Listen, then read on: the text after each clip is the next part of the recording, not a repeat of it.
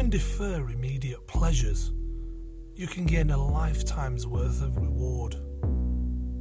In today's episode of Gen M Weekly, we're going to be exploring the true nature of pleasure and gratification. We're going to look at why we must delay gratification to reap the rewards later, how a child's environment plays a huge role in their future success, and what tactics we can use to change that trajectory.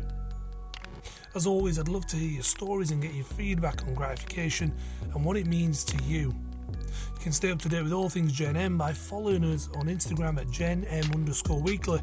And it'd be amazing if you could uh, subscribe and share this episode with one person that you think needs to hear it. So, without further ado, my name is Emir Hafid, and this is Coming to Terms with Gratification.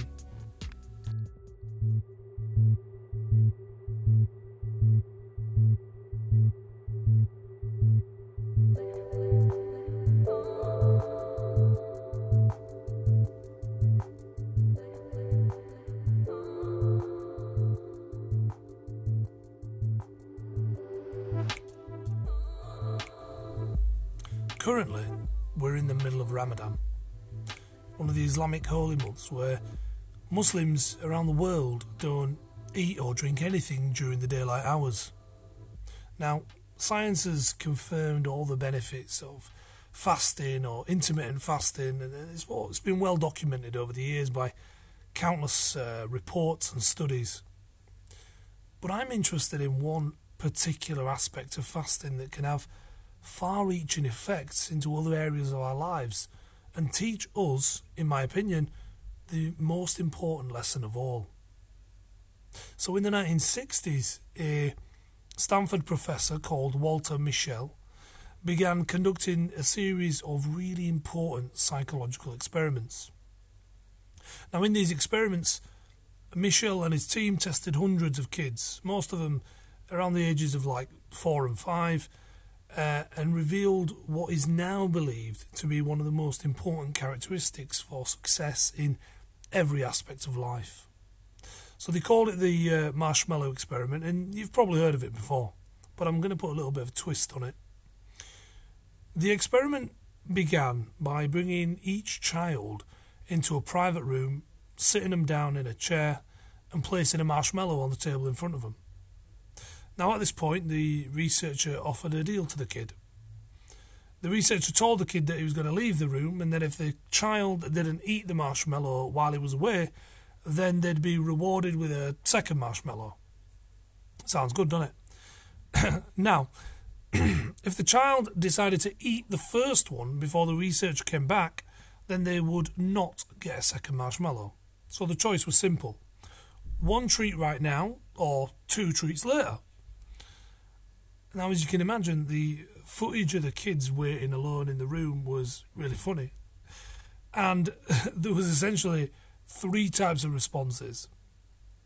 So, some kids grabbed the marshmallow and shoved it in the mouth as soon as the guy closed the door. Um, other kids wiggled about and bounced around and uh, messed about in the chairs uh, and trying to restrain themselves but eventually gave in to the temptation a few minutes later and ate the marshmallow. And finally, a few of the kids did manage to wait the entire time, and of course, they were given a second marshmallow as a reward.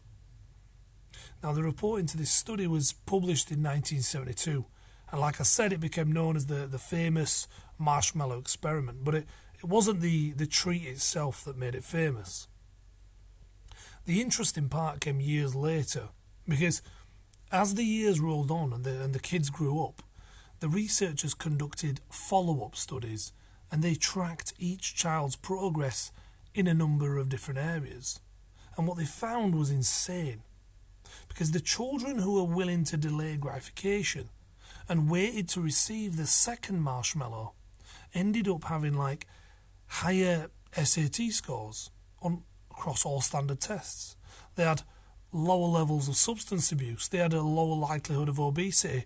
They had better stresses, uh, better responses to stress. They had better social skills, and they just generally had better scores all round across all kinds of life measures. Now, the researchers followed each kid for more than 40 years, and over and over again, the group who waited patiently for the second marshmallow succeeded in whatever capacity they were measuring. In other words, this series of experiments proved that the ability to delay gratification was critical for success in life. Now, the brilliant thing about this experiment is that we can apply it to every aspect of our lives because the principle remains the same. If you delay the um, gratification of watching TV now and get your homework done instead, let's say, then you'll learn more and you'll get better grades. If you delay the gratification of spending money on Amazon on a, or on a, an impulse shopping purchase, then you'll be able to save for something that you really want later on. If you delay the gratification of doing a quick workout and you just put in a few more extra reps, then you'll be a lot stronger down the line and you'll probably get the body that you want. So, success usually comes down to choosing the pain of discipline over the pleasure of distraction. And that's exactly what delayed gratification is all about. Now, I love the um, marshmallow experiment because it makes it makes the concept really simple for us to understand. But it did it did throw up a couple of questions that I feel required a little further clarification. The first question was Did some of those kids in the experiment naturally and biologically have more self control, which meant that they were destined for success from the start? The second question is if we don't have it naturally, can we learn to develop delaying gratification as an adult?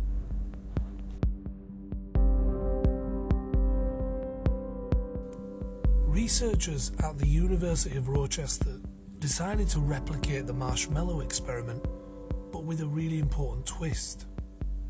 Before offering the kid the marshmallow, the researchers split the children into two different groups. So the first group was exposed to a series of unreliable experiences. So, for example, the researcher gave the child a, a small box of crayons and promised to bring a bigger one, but they never did. Then the researcher gave the, the, the child a small sticker and promised to bring a better selection of stickers next time. But they never did that as well. Meanwhile, the second group of kids had very reliable experiences. They were promised better crayons and they got them, and then they were told about the better stickers as well, and then they received them as well. Now you can imagine what impact these experiences had on the marshmallow test after they did it, after these two set of findings. The children in the unreliable group had no reason to trust that the researchers would bring a second marshmallow, and of course, those kids didn't wait very long to eat the first one. Now, the children in the second group were training their brains to see delayed gratification as a positive thing. And every time the researcher made a promise and then delivered on it by bringing a bigger box of crayons or better stickers, like they said they would, the child's brain registered two very important points. Number one, that waiting for gratification is worth it. And number two, that they have the ability to be patient and wait. Now, as a result, the second group waited on average um, four times longer than the first group. In other words, the child's ability to delay gratification and display some semblance of self control was not a predetermined trait in the child. It wasn't biological, but rather it was impacted by the experiences and the environment that surrounded the kid. So now you tell me is it not the case that unreliable parenting and unreliable parents who go back on their promises could be setting their kids up for failure by not teaching them the importance of delaying gratification? So, what can you and I learn from all this? And I, you know, I want to be really clear about this because being able to delay satisfaction isn't the easiest thing to do in the world. Obviously, it's really hard because it involves feeling dissatisfied, which is why it seems impossible for people who haven't learned to control their impulses. Like I struggle with this impulse control.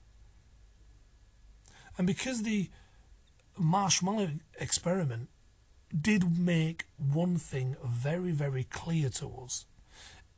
It said that if you want to succeed at something, at some point you're going to need to find the ability to be disciplined and take action instead of being distracted and, and doing what's easy. Because we know that success in, in nearly every field requires you to ignore doing something easier in favour of doing something harder. But the key takeaway here is that even if you don't feel like you're good at delaying gratification now, you can still train yourself to become better simply by making a few small improvements. And in the case of the kids in that study, this meant, uh, you know, just being exposed to a more reliable environment where the researcher promised something and then they delivered on it. So as adults, you know, we can do the same thing. You know, we can train our ability to delay gratification just like we can train our muscles in the gym. And what's important here is that we can do it in the same way as the child and the researcher did by promising something small and then delivering on it over and over again until our brain says that one, yes, it's worth it to wait, and two, yes, I have the ability to do this. And there, there are three simple ways that you could actually do that. And credit here to um, James Clear in his book Atomic Habits. He talks a lot about habit formation, which we'll do in another episode. But you know, I love these steps that he outlines. Um, so the first thing is starting incredibly small. You know, if we're talking about habit formation uh, and and making a new habit, you want it so that it's so easy that you can't say no. Um, and it, it doesn't matter how well you perform on any individual day. Like it's the it's the combination, it's the sustained effort is what makes the real difference. Proving to yourself that you can stick to something small for 30 days, let's say, and then once you're on a roll and remaining consistent, you can then worry about increasing the difficulty later on. But in the beginning, you know, the performance is irrelevant. You know, just doing something impressive once or twice isn't going to matter if you never stick with it in the long run. So try to make a new habit so flaming easy that you just can't say no. The second thing you could do here is improve one thing by 1%. So if you improve 1% every day for 365 days in a year, then you're going to be roughly 38% better at that thing by the end of the year. Similarly, if you get 1% worse every day for a year, you're only going to end up at about 0.03% worse off at the end of the year. So, actually, when you look at it, it's a no-brainer. Yeah, you, you, you know you've got nothing to lose there. Do you want to be 38% better at the end of the year by improving a tiny bit every day, or do you want to be 0.3% worse off which is hardly anything to be honest. You're back where you started. The third thing you could do is to use something called the Seinfeld strategy um, that James talks about in his book to maintain consistency no matter what. So, Seinfeld, if, if you don't know, is he himself, Jerry Seinfeld, is one of the most successful comedians of all time. And he said that if you want to keep at something, you need to create a visual habit chain that'll keep you motivated. Now, he uses like a a wall chart with every day of the year on it, a big wall chart like a year one, and he puts a red, like a big red cross on each day that he keeps up his habit. So it's more of a visual reminder for him. So, like we've said here, it's all about it's all about the small things, you know, compound attention, marginal gains, and, you know, choosing to have something now might, you know, it might feel good in the short term, but making the effort to have discipline and, and, and to manage your impulses can obviously result in bigger and better rewards in the future. And over time, that delayed gratification is going to improve your self control and it's going to ultimately help you achieve your long term goals faster. Because the tolerance that you've shown yourself when you wait for something that you want will give you the confidence to do it over and over again in other areas of your life, which will almost always produce better results. Going back to the second marshmallow experiment, we learned that the kids with the reliable experiences thrived later on in life. You know, they could trust their primary influences like the parents because they stuck to the word and they, they meant what they said when they said it. In turn, the kids learned to trust themselves and benefited in, in every way possible in their own lives. Like I've mentioned before, teaching ourselves and ultimately our kids the importance of delaying gratification will mean that we can reap the rewards later on in life. If we could just build that mental stamina to wait just that little bit longer for the payoff. And of course, I, I understand it's hard. You know, society society's told us, it's incubated this message. It's told us that it's it's okay to find quick solutions and that temporary relief is fine.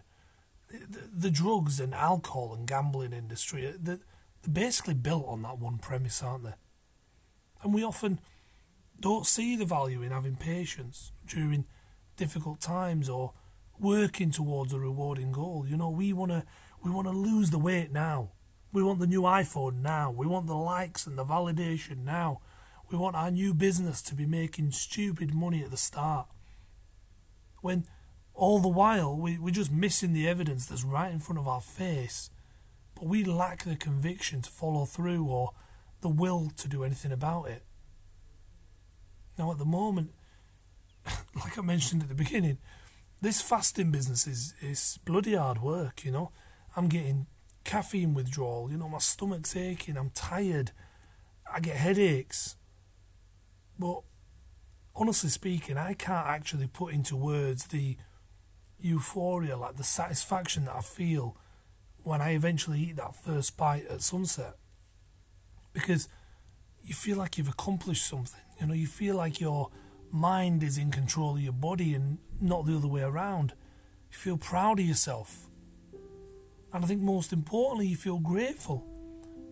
Like you feel grateful that you're able to eat when you choose to. And yet, so many other people around the world don't have that choice.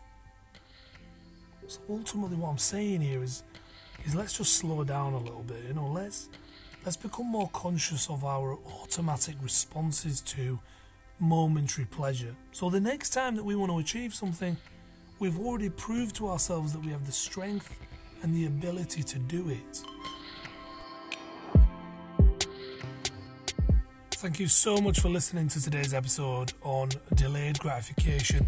And if you enjoyed the episode and you'd like to add to the discussion with some of your stories, then please, you know, follow us on Instagram at Gen M underscore weekly. Uh, and you know, leave us a review on, on Apple or Spotify or wherever you're listening to this, um, just so that I can try and add as much value as possible to the discussion. I've been getting some lovely messages this week from people um, since we launched, so thank you so much for that. Um, it's been really, really nice to read as well. Uh, yeah, and just remember knowledge is having the right answer, but intelligence is asking the right question. We'll be trying to do just that on the next episode of Gen Weekly.